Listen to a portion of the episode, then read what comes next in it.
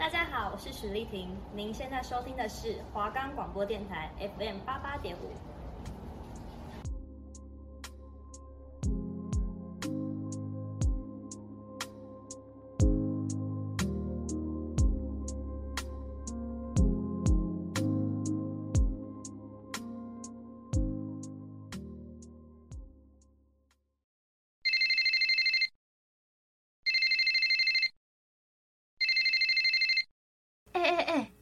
手机收起来，准备好啦！电影要开始嘞！好啦好啦，话说我们今天看的电影叫什么呀？哎，我想想哦，啊，是《如影随形》啦。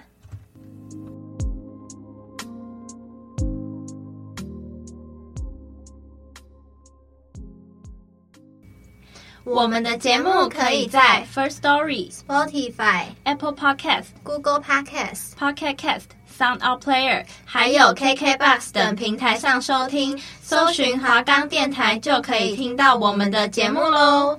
Hello，大家好，欢迎收听《如影随形》，我是小赖，我是小彤。今天的话是我们的第七集。这周的话呢，想要跟大家分享的是两部电影，分别是《蝙蝠侠》跟《蜘蛛人》。那废话不多说，我们就赶快开始吧。首先，想要跟大家先介绍《蝙蝠侠》这部电影。那这次重启的新版的蝙蝠侠电影呢，将故事设定在布鲁斯·韦恩刚变成蝙蝠侠的第二年。在电影中的蝙蝠侠，他既忧郁又充满复仇的心情，一心只想要找出杀害父母亲的凶手到底是谁。而高谭市此时尚未将蝙蝠侠当作英雄，而是将蝙蝠侠称之为蒙面私行者。故事一开始呢，在高谭市的一个万圣夜，现任市长小唐米切尔，他被一个自称谜语人的神秘罪犯在家中遭到杀害。他在现场留下了一系列指控米切尔谎话连篇的字眼。在城市高楼中隐居的亿万富翁布鲁斯韦恩，他化身黑暗义警蝙蝠侠，在高谭市出没两年，在詹姆士高登警督的传唤下，首次跟高谭市警察合作查案。因谜语人在现场为蝙蝠侠留下暗藏玄机的讯息，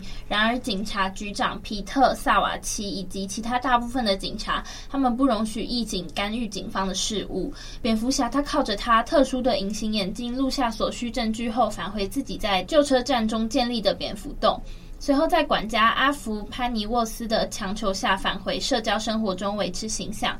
没过多久呢，萨瓦奇同样惨死于谜语人之手。蝙蝠侠和高登顺着线索找到谜语人在米切尔豪车中留下的随身碟，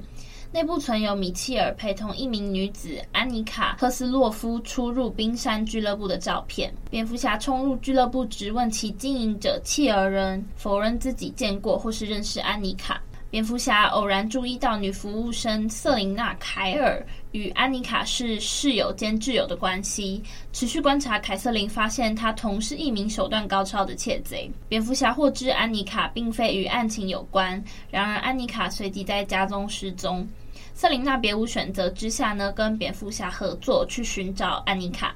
冒险进入俱乐部的地下私人包间中搜寻情报。过程中，蝙蝠侠得知已故的米切尔·萨瓦奇等一众高谭市的政商名流，他们都跟契尔人的幕后老板、高谭犯罪领主卡麦·法尔康尼有勾结，其中包括地方检察官吉尔·科尔森。由于找不到安妮卡的下落，蝙蝠侠同时看出瑟琳娜与法尔康尼之间有着非比寻常的关系。质问之下呢，导致瑟琳娜愤而与蝙蝠侠切断联系。谜语人绑架了科尔森，而在他身上安置了定时炸弹项圈，去胁迫他开车冲入高谭市政厅举行的米切尔追悼会上。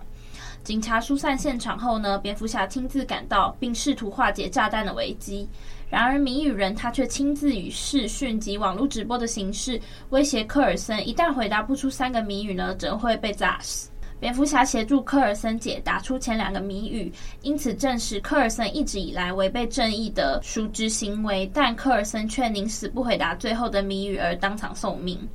该谜底则是协助警方破获大毒枭萨尔瓦多·马洛尼天人交战的匿名线人的名字。靠萨瓦奇命案现场的讯息呢，蝙蝠侠和高登都一致认为神秘的线人是契尔人，他们便跟踪契尔人至河滨的仓库的毒品交易。两人得知法尔康尼他们早已接手了马洛尼的天人交战。甚至受不少腐败警察的掩饰。瑟琳娜偷偷来到仓库盗取现金，却无意找到惨遭灭口的安妮卡的遗体，而暴露众人的行踪。安妮卡带钱走为上策，蝙蝠侠驱车抓获逃跑中的契尔人。然而，经过审问，他得知契尔人他并非线人。蝙蝠侠和高登呢，发现他们误解讯息。经过重新调查，找到布鲁斯他已故的父母汤马士和玛莎韦恩暂住的荒废无孤儿院。得知谜语人对韦恩家族抱有恩怨，深感不妙的蝙蝠侠呢，他火速赶往回家，却得知阿福受到邮包炸弹的袭击而受伤住院。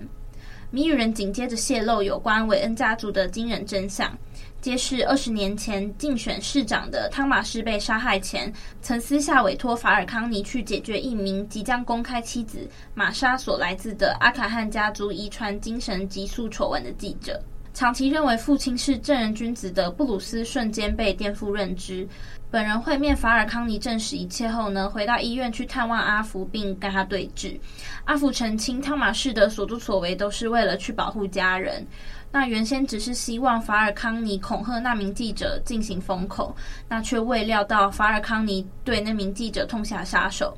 内疚的汤马士当时决定报警自首，却在同一晚与妻子双双死于疑似由法尔康尼暗中主导的谋杀。瑟琳娜呢，她将蝙蝠侠揭露法尔康尼实则为自己的神父，另外找到安妮卡死前用手机保留的法尔康尼勒毙了他的杀人罪证。由于米切尔无意间向他说出法尔康尼是线人的内幕，愤怒的瑟琳娜直接动身去杀法尔康尼。高登向媒体公开录音证据，而得到法尔康尼的逮捕令。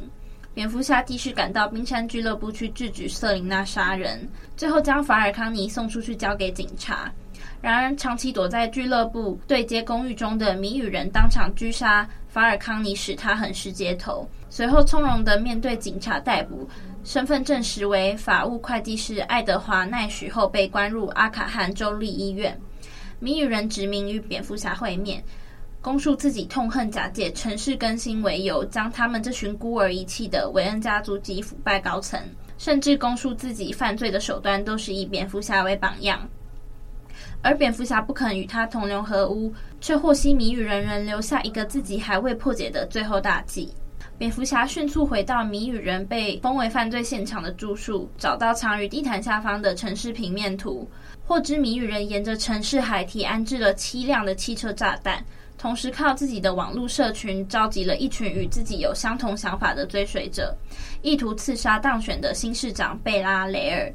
七处爆炸直接摧毁了年久失修的海堤，导致整座高坛短时间内被海水淹没。而举行选举的高坛广场花园成为大众避难的避难场所。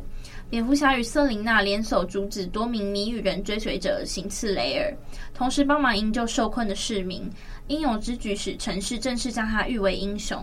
在阿卡汉看到新闻的谜语人大失所望，跟关在隔壁的患者结为同伴。随着高谭市沦为水下之都，契尔人接管黑帮领导权。瑟琳娜认为高谭市已无药可救，与蝙蝠侠分道扬镳而迁居州北。蝙蝠侠经此一役后，决定不再行使复仇，而是树立一个希望的象征。那这部新版的蝙蝠侠呢？它以悬疑惊悚的独特面貌，带出与过往的几个版本不同的黑暗之地，同时也借由这种在原著漫画里其实一直都算是主流路线之一的故事风格，让我们总算在电影里面看到了蝙蝠侠这个角色的冷硬侦探的面相，甚至更从这样的出发点，在讨论人性阴暗面的同时呢，也讲述了其中的光明面，并在超级英雄片这样的类别中。描绘了主角如何成为英雄，同时也讲述了成为英雄的过程与心境的转折。至于蝙蝠侠，他能在这方面拥有出色演绎的主要元素呢，则是来自复仇这个关键字。基本上，蝙蝠侠布鲁斯韦恩是由于父母之死，才使他踏上了惩奸除恶的道路。但在过去的几个电影版本里面呢，至少就人物塑造这个方面而言，他则更像是个具有英雄天性的角色。在这部新的蝙蝠侠里面呢，则透过不同角色对于复仇这回事所保持的心态及作为，就这么强调出布鲁斯韦恩在心境上如何真正的成为我们所知的那个蝙蝠侠的历程。在蝙蝠侠中呢，韦恩同样是为了父母之死，在选择向所有罪恶复仇。只是当他面对罪恶者时，却明显比过去几个版本的蝙蝠侠还要更具凶残的特质。打起人来总是像试图宣泄心中的无尽怒火，感觉他给自己的界限呢，仿佛只要别失手杀死对方就好。这种燃烧着复仇之火的心态呢，也使他与管家阿福之间的关系较为不同。由于认为阿福并未试图寻找杀害他父母的真凶，因此在与他相处时总会有着明显的隔阂。交谈时更不时的语带讽刺，不愿展露出内心对阿福抱持的情感与依赖。那至于猫女这个角色呢，则是对自己身为黑帮老大的生父心怀恨意，并在确定自己的朋友被生父杀死之后呢，打算不惜手刃对方，也要为自己重视的人报仇雪恨。因此，他与蝙蝠侠就此展现出了相当程度的对比。但真正最为核心的对照呢，还是来自主要反派谜语人。他的犯罪动机呢，是为了自己不幸的命运，选择向隐藏在体制下的黑手们复仇，并将这段恨意延伸到整个社会上头。在电影的末段呢，我们甚至还会得知他的这些犯罪行为，其实正是受到蝙蝠侠以私刑制裁犯罪的行动所启发，因此也让他们两人之间的关心不仅仅是一个善恶之间的对比，同时更让谜语人也回过头成为了蝙蝠侠蜕变的原因之一。让韦恩在心境方面呢，就此真正朝着那条属于英雄的道路而去。那要是我们在看完全片后去回头审视他，还会发现，其实谜语人对蝙蝠侠的看法，早在他第一张留下的卡片里面呢，便能窥见线索。那张卡片的封面上呢，写着“来自你的秘密朋友”的字样。然后再加上谜语人后面的作为呢，则会让我们发现，其实他从头到尾都不是在挑战蝙蝠侠，而是将他这个启发他的黑暗骑士视为盟友，试图引导对方一步步的了解真相，然后加入到他洗清社会体制的阵容之中。但他最主要的失败点之一呢，就是他完全没有想到蝙蝠侠其实就是布鲁斯·韦恩，而且还有可能将对方视为与自己同样出身贫苦环境的人。那也因为如此呢。故事末段那个搓刀线索的安排呢，其实也凸显了他们两人之间的歧义。除此之外呢，蝙蝠侠他悬疑惊悚的黑暗气凶路线，也让本片足以让我们联想到不少相关的作品。例如谜语人的这个角色呢，便显然受到实际存在的黄道十二宫杀手影响而成。啊，因此对于有看过《索命黄道带》这部电影的观众而言呢，自然也会很直觉的将这两个角色联想到一起。那还有众多的黑色电影与小说呢，同样也是我们在看到蝙蝠侠时会联想到的作品，例如改编自詹姆士·艾洛伊的小说《黑色大理花悬案》，它便是其中之一。还有最多人会联想到的《火线追缉令》，那这些电影相似之处呢，在主角抉择上的歧义，才是这些电影最后各属不同类型的重要关键，进而也成为了本片之所以能强调出蝙蝠侠为何是英雄，又在哪个时刻真正的成为蝙蝠侠的相关原因。那蝙蝠侠的剧情就分享到这里，那接下来我们可以听一下蝙蝠侠这部电影中的主题曲，听完之后，我们就紧接着下一部电影《蜘蛛人》的介绍。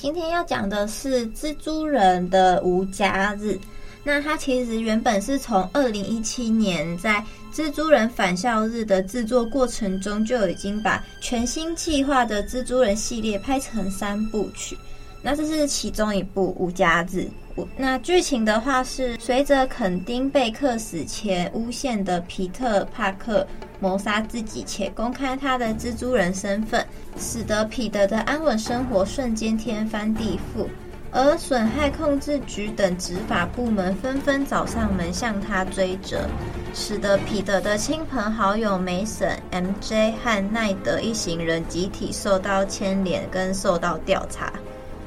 彼得经由麦特梅泽律师努力下免除刑责，然而在《号角日报》的主播 J. 乔丹·詹姆士的不实报道下，从英雄沦为头号公敌。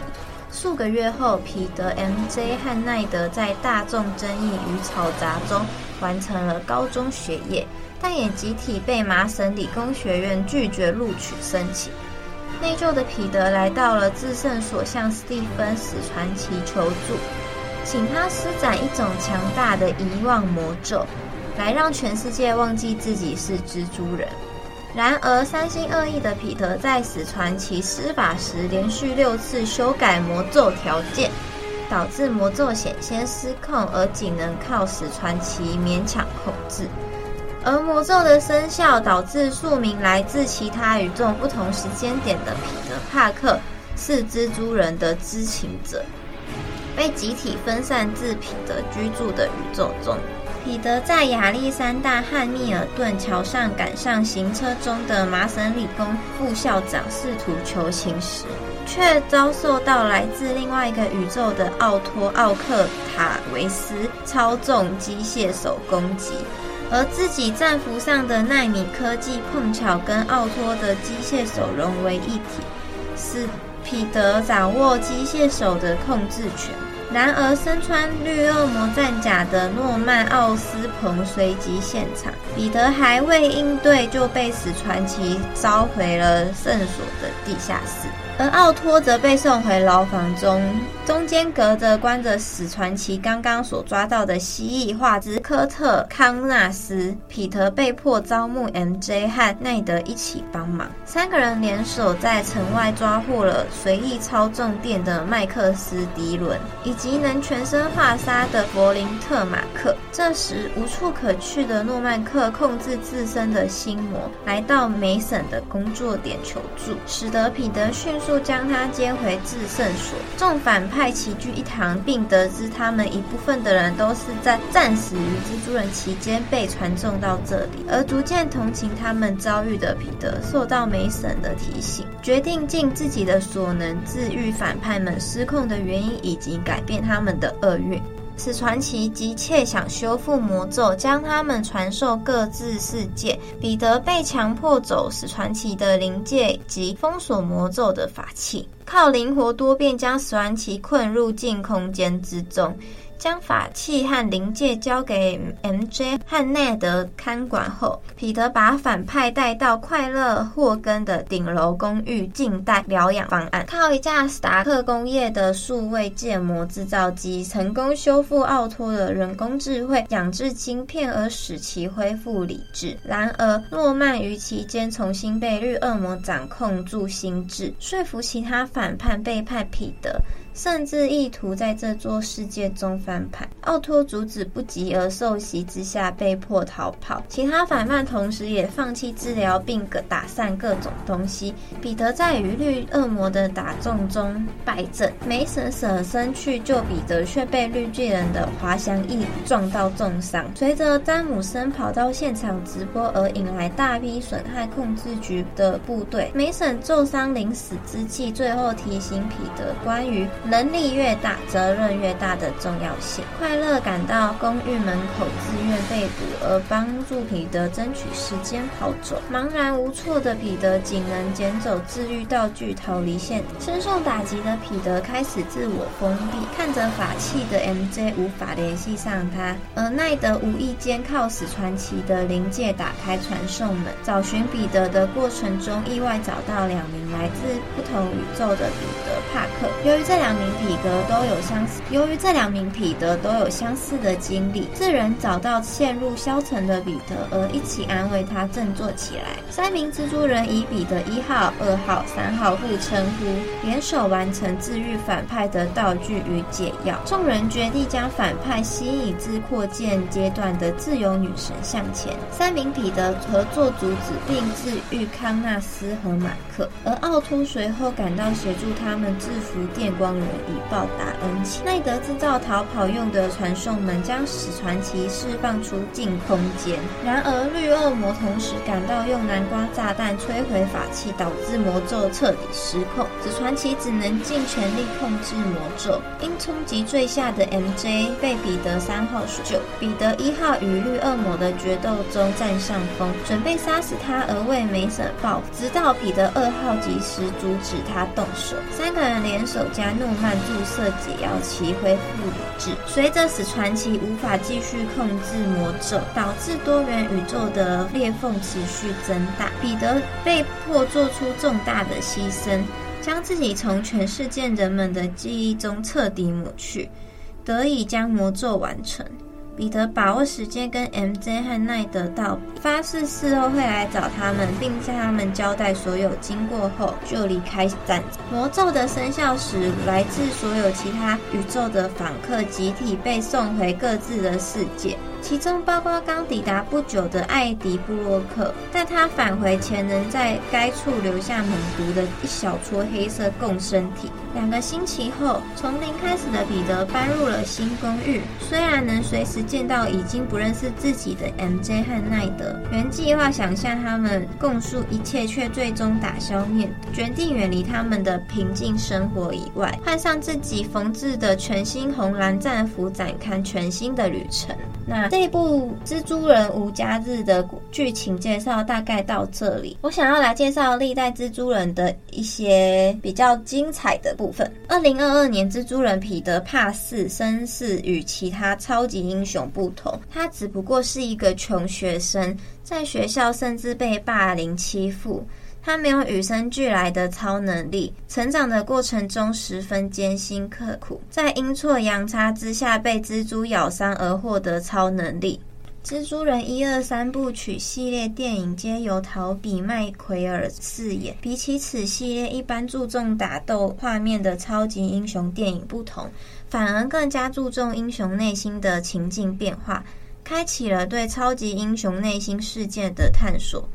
主角每天都在与蜘蛛人的身份中不断反复挣扎，导致生活课业受到影响，感情也频频出问题，甚至连最敬爱的梅森也缴不出贷款而失去房子。蜘蛛人曾经在《蜘蛛人三》中放弃规矩，短暂的放纵自己，因为蜘蛛人的能力带给他的好处，但彼得·帕克很快就清醒了。想起班叔就是因为没有替自己的超能力负责而死的。领悟后的蜘蛛人更加了解，往后不论遇到多少苦，都必须坚持住，才能对得起班叔，才配得上被命运给予自己的特殊能力。另外，《蜘蛛人惊奇再起》这一部电影在二零一二年上映，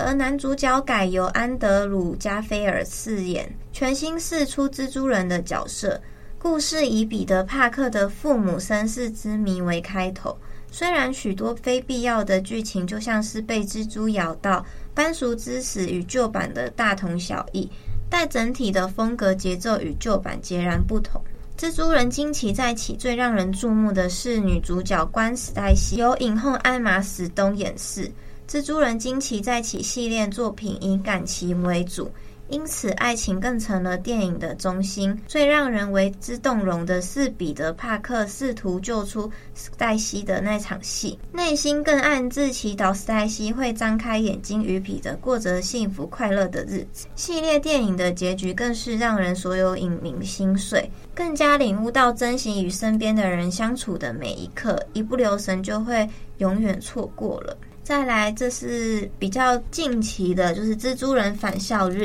由新生代演员汤姆·霍兰德饰演蜘蛛人，是三代蜘蛛人中最年轻的，也是刚上高中的男孩。而梅森也是所有蜘蛛人中最美、最火焰、最辣的。虽然这一次的主角换了，但故事剧情设定在美国队长三的英雄内战之后，蜘蛛人回到纽约与梅森继续生活。彼得·帕克在课业与拯救事件中达成平衡。角色设定上，在高中年纪，对于自我与认同之间感到混乱，在寻找自我认同的过程中，也曾经因因为太鲁莽而犯错，因为过于依赖蜘蛛人的身份而失去了自我的价值，迫切渴望获得他人的肯定。同时拥有许多身份的彼得·帕克，对于自我认同有着更复杂的处境。网评上，其实大家都说汤姆·霍兰德绝对是前几代蜘蛛人中最幸福的，有钢铁人担任心灵导师，也有豪华的装备跟超辣的梅神。那以上这就是蜘蛛人精简版的介绍。那主要还是在无家日里面，无家日是去年上映的电影，那上映后就获得了观众跟媒体一致好评。那同时也超越了前作《蜘蛛人离家日》的卖座电影，这也算是复仇者联盟里面蛮新的一个系列。那我们今天分享的 DC 电影 and 漫威电影，不知道大家还喜不喜欢？那我们这礼拜就到这里喽。如影随形，我们下周见，拜拜。